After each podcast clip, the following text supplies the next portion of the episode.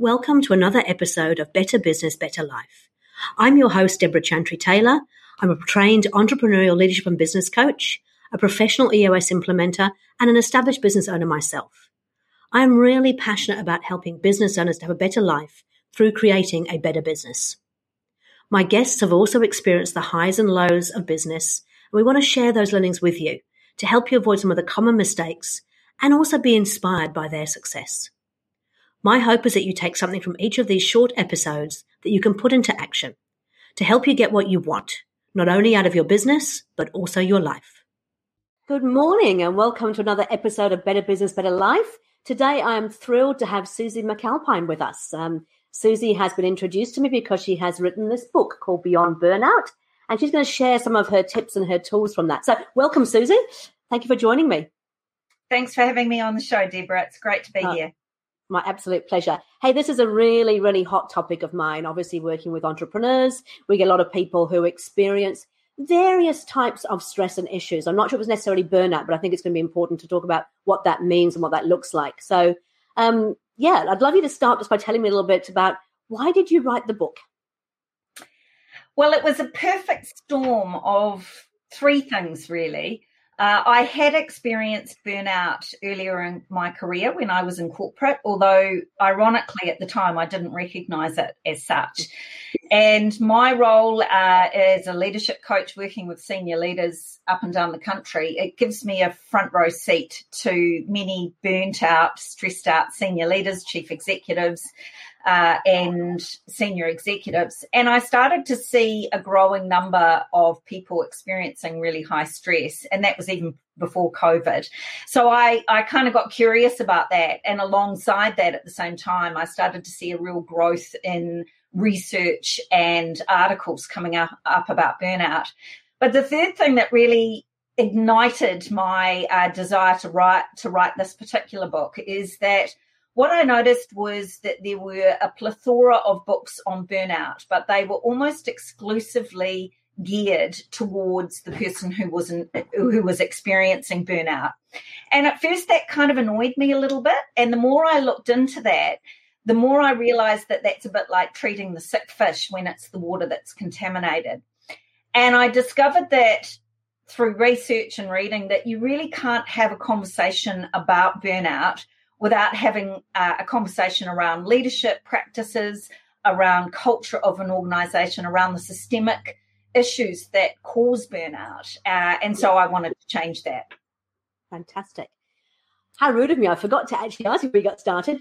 A little bit about what you actually do on a day to day basis. And if you can, also share a professional and a personal best with me. Okay. Uh, well, I'm a bit of a leadership geek. Uh, I, I love leadership. I love what magic emerges when great leadership is around and also the challenges uh, it, it, that come with being a leader. I've been a leader myself and uh, I work with leaders uh, in many, many different guises. Uh, I have a number of different I suppose, products or, or, or, service lines. One of them is I, uh, one-on-one coaching. I do a small amount of one-on-one coaching, mainly with chief executives. Uh, I have a uh, executive leadership team uh, performance, high performance program where I work uh, with executive leadership teams over the course of about 12 months. It's called Pivot. Uh, and then finally, I have uh, the Leaders Map, which is an online blended leadership program for emerging leaders, which I work with corporates to help um, roll out. So, personal best, other than hooking up with my husband 21 years ago, that was probably that was probably a good move. Uh, we've got three beautiful children. Uh, I would say writing this book has been a personal best for me for a couple of reasons. I had wanted to write a book for many, many years. It was a goal of mine and a dream. Mm-hmm. And it's four years in the making when we looked at the research. And last year I uh, wrote it alongside my uh, normal work. And there were a couple of things that I really learned from this. One is you don't have to do it alone. I was really fortunate to have an exceptional book writing coach, Wally Bock. He's in the States writes lots of uh, helps uh, lots of people write books. So I thoroughly recommend him, and also Christina Wedgwood, who was my agent and editor, and um, of course I had Penguin Random House. So don't do it alone. And the other lesson I got from that was a little bit done often every day, uh, even if it feels like two steps forward, uh, is one step back, is always the way to go. Yeah, no, I completely agree. I was talking to a friend the other day who actually wrote a book also on the same sort of thing. They said just sit down and write every day. Um, and even if you don't get, you only get seven words, and that's a start uh, rather than doing nothing. So, hey, so four years, so I understand that's quite a, a long time, but I understand why. You did a huge amount of research, didn't you, behind this book and interviewed a whole bunch of people as well.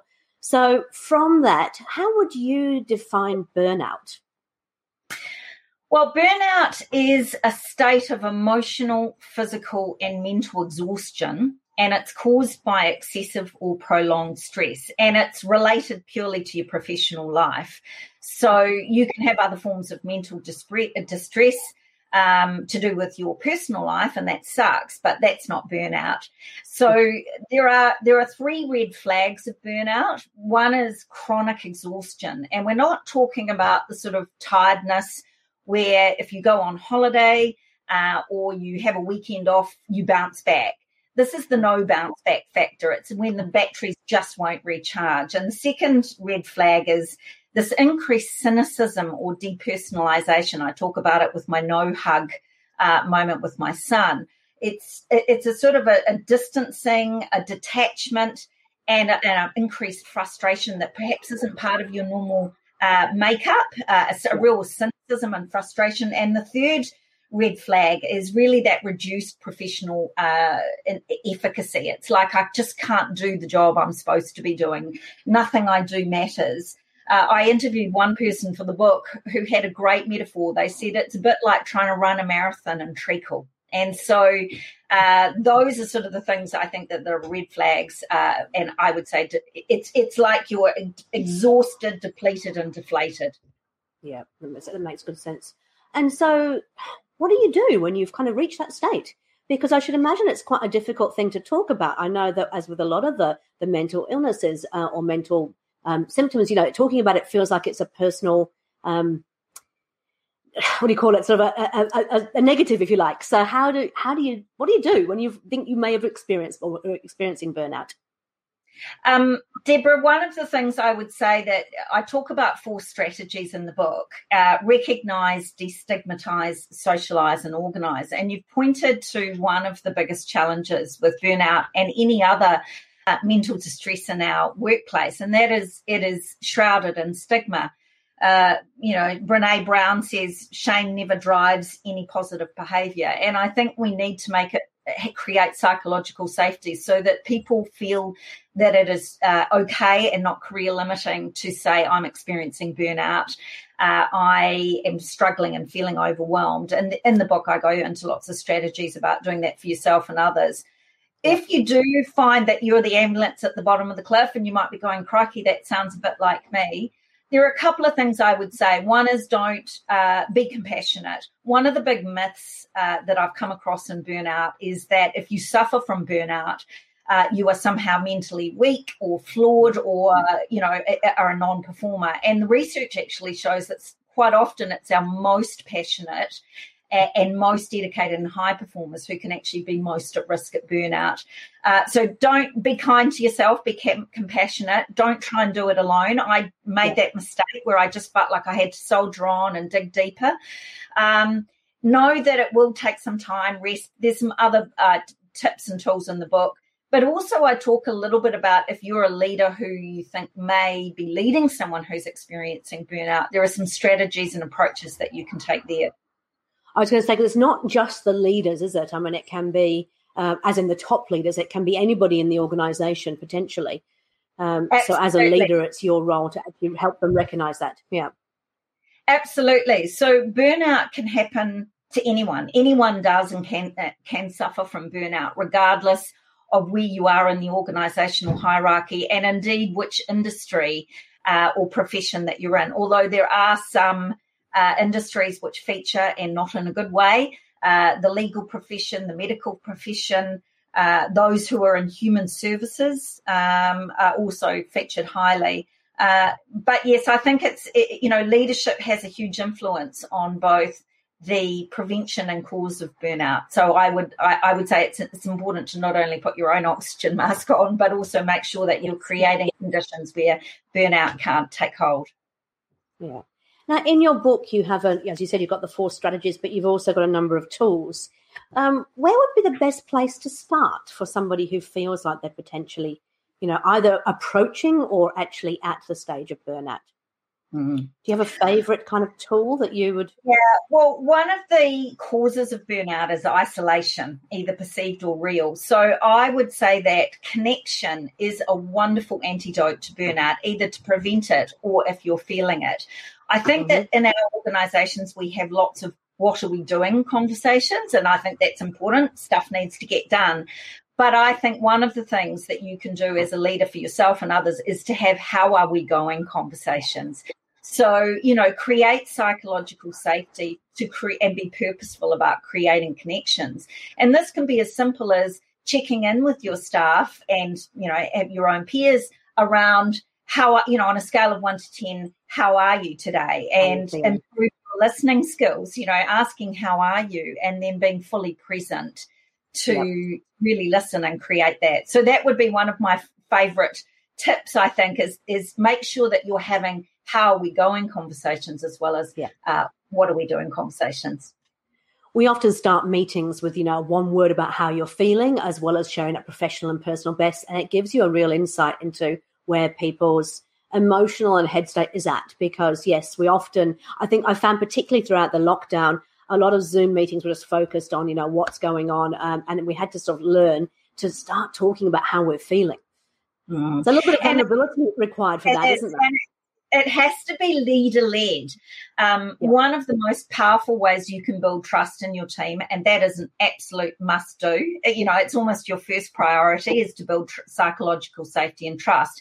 Is yeah. to is to demonstrate what we call that vulnerability led uh, trust. So you go first as a leader. So you might say, look, you know, this is I'm finding this challenging, or uh, being open about your own challenges creates that space so that other people know that they can too.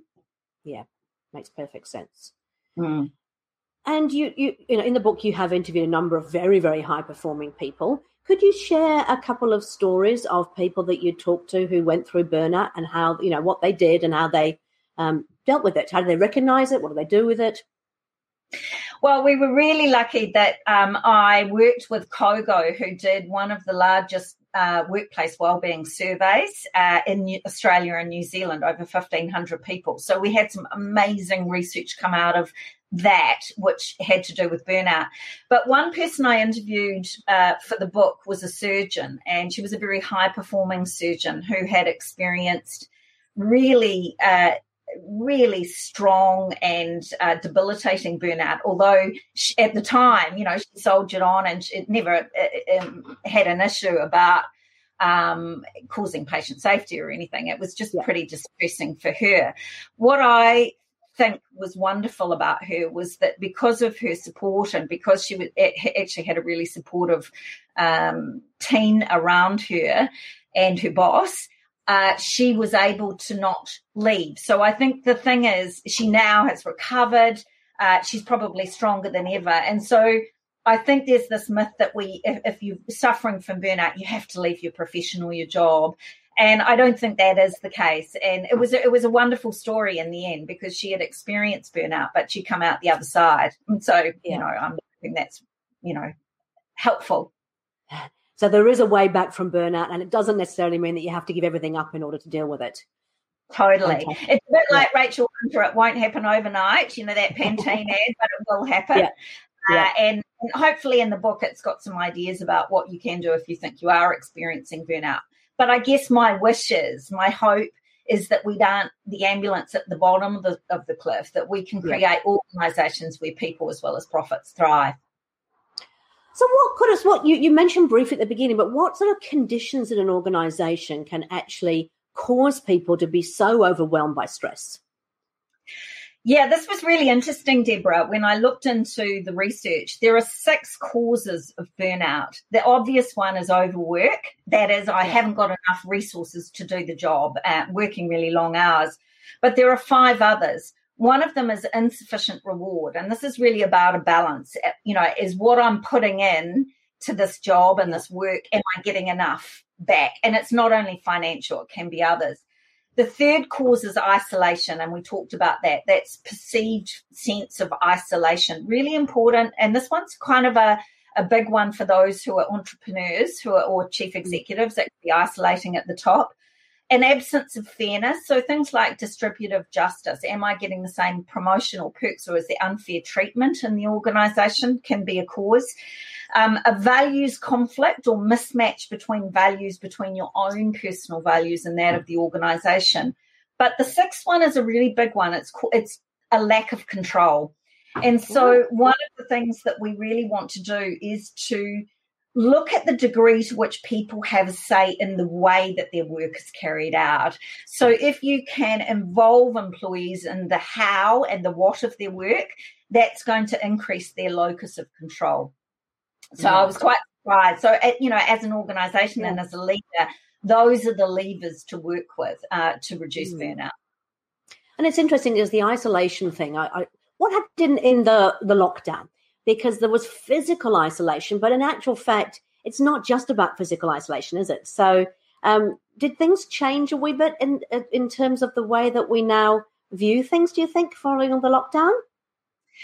Well, I think we can't bur- uh, blame burnout, uh, COVID for all our burnout woes, but it certainly exacerbated a lot of these causes. Yes. I think one silver lining has been uh, the importance of, as you were finding, it's important to have how we go in conversations and connect on how people are and their mental well-being and i think that yeah. that really showed in um, covid i think we're still most organizations are still finding their way uh, about that but uh, i think certainly when you look overseas in certain professions like the healthcare uh, workers in America and the UK and parts of Europe, you can see that, that burnout will be even more topical and more of an issue because of that isolation. And the scary thing about isolation is we're becoming more and more isolated at work than we ever have been before. Uh, and this once again talks to the importance of creating psychological trust and safety where people can show up and be themselves at work. I think that's really important. Um, and once again, it comes back to leader that the tone is set by the leader. Yeah. And so, why do you think that is? Why are we becoming more and more isolated? Why, yeah, what's going on there? Well, there's a lot of different causes, I think. Uh, I, I, we're more connected than we ever have been before, certainly with social media. Um, I look at my teenage daughter and, you know, they're, they're on Snapchat and, you know, TikTok, but I think we are having less and less meaningful, uh, deep face to face relationship, you know, conversations. And I think that's important. I, I, mean, the world is becoming more volatile, uncertain, complex, and ambiguous. And so the pace of work is getting much higher. And so I think that certainly doesn't, that doesn't help. Um, and, and so there's a myriad of reasons, but I think it becomes even more important to, to really be purposeful about building connection uh, and creating safety. Fantastic. Okay. So we like to always give our listeners a few tips they can actually take away and put into action straight away because it's important. I mean, part of the reason for this podcast is is to have those authentic conversations, but then also give some tools to go away with it. So could you share with us three of your sort of top tips for people um, in a leadership role or potentially, you know, somebody just starting to feel like they might be getting towards burnout? I wrote a blog on my uh, blog, The Leaders Digest, just when COVID came and play here in New Zealand. And I think it's a really good one. Uh, it's called Working, and it's not mine. Uh, it's Stephen Covey came up with this concept of working within your circle of control, not your circle of influence. So there's always going to be things that are beyond our circle of, um, you know, that are going to be in our circle of influence that are affecting us, but are beyond our circle of control. So wherever possible, work what is within my control in this situation. And I talk about how to use that in the book. So I think that's a really good one. Because that was, overcomes that feeling of lack of control, doesn't it? Because if you're totally. trying to change things you can't change, you're going to have that whole yeah experience. Yeah. Absolutely. Mm. The second one is for leaders, uh, not only for themselves, but certainly when you're looking at what you're taking on in your organization, is to get really clear at priority uh, you know, prioritizing and priorities. I often work with senior leadership teams, and sometimes, you know, I've heard the, the comment, oh, we're working on these 10 priorities this year. And I challenge them, that's an oxymoron. You know, really look at what you are taking on and be super clear about that and probably reduce your priorities. Don't work on the nice to haves, but what is absolutely important because that's going to have a huge impact on workflow. Uh, yeah. And the third one is I talk really about the power of three, to be honest, because I actually think that human beings can't cope with much more than three things. And also, it is a real oxymoron because the word priority actually was singular. And it's only yes. in more recent times that we've actually created it as a plural. So, you know, you can have a priority, not necessarily several priorities. But yeah, if we can try and get less is more, right? Absolutely. And if there's a wonderful book, you might have read it, Deborah, called Essentialism, Essentialism. I'm just reading it at the moment. Yeah. Yeah. So uh, I would I would definitely recommend that. So we underestimate what we can do in uh, five years, and we often overestimate what we can do in one. So that would be my third, uh, my second tip. And the third yep. one was the one that I talked to you about is being purposeful about building connection. Have how are we going conversations and up your listening skills. I do this for a, a, living, and even I find it really hard to actively listen at times. And so I think leaders can always get better at listening. And I suppose in this online environment, it is a little bit more difficult as well, right? Because I think when you're face to face with somebody, there's a lot more visual clues you can pick up on. That's a little bit easier. Have you got any tips about how you can do that better online? Yeah, it's a tricky one. I think we're very mm. fortunate in New Zealand in that we have this choice. And I think uh, certainly when you're having a meeting, I think look to the, the purpose of the meeting. How important is that face to face, you know, connection?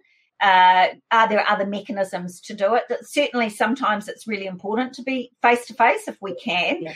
Uh, but if we can't, I think just what we did before we got on to the uh, actual task at hand, which was our podcast, we connected yeah. and just got to know each other. Um, I, I think that's probably the only thing I've got in that space. That's fantastic. Thank you. Hey, look, we're coming up to the end of the actual podcast now. So I just wanted to say thank you so, so much for, for coming and joining me. I've really enjoyed A, meeting you before the podcast and be having a chat about your book. Uh, where can people get hold of the book? Because I believe we had a few COVID issues around it getting stuck in port, but it's almost here now, isn't it? So where would they yeah, get hold of a copy of the book? I feel sorry for my awesome publishers, Penguin Random House. Um, yes, there's uh, they got stuck on the port uh, on the uh, port but they're coming out. It's thanks COVID.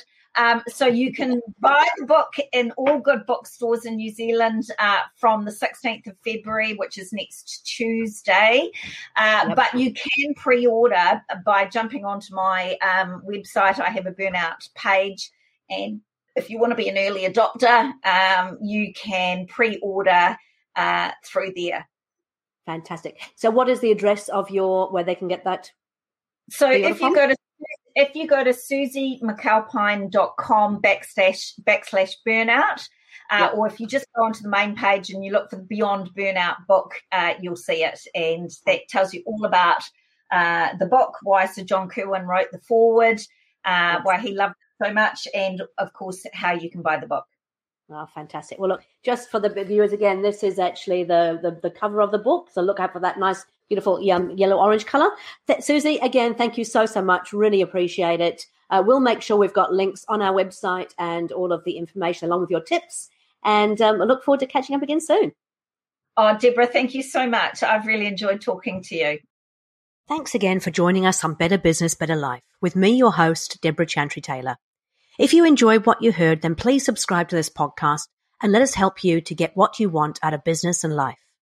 Each week, we will release a new 20 minute episode, which will give you three takeouts to put into action immediately on one of the six key areas that can take your business from good to great. These short podcasts are designed to be listened to in their entirety on the way to or from work or in your lunch break. The podcast is supported by free resources, templates, and useful tools, which you can find at deborahchantrytaylor.com. This podcast was proudly produced by NZ Audio Editors. For all your editing services, you can find us on the World Wide Web at www.nzaudioeditors.com.